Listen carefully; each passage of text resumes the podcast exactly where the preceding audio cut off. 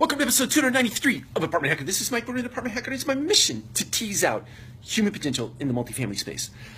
I have a scenario for you today. Have you ever been on the receiving end of you've lost a key position in your organization, and that person goes off and they go to work for another organization, and they quite quickly go about trying to pick off all the key people in your organization that they worked with in the past while they were there?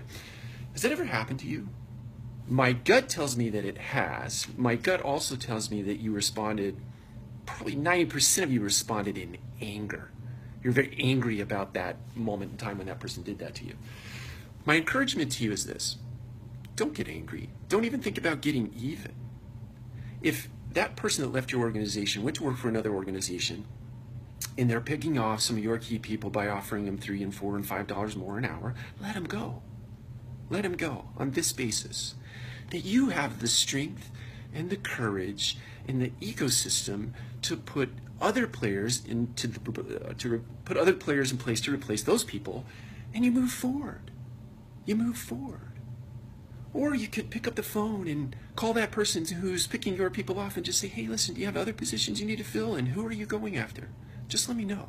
Just give me the courtesy of knowing who you're coming in to pick off so i can backfill that would be the business thing to do.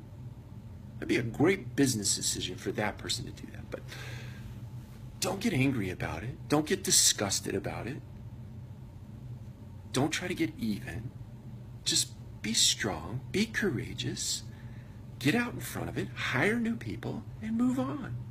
And leave that rough patch behind. The faster you get to that position in your mind, the better you will be for it. Take care. We'll talk to you again soon.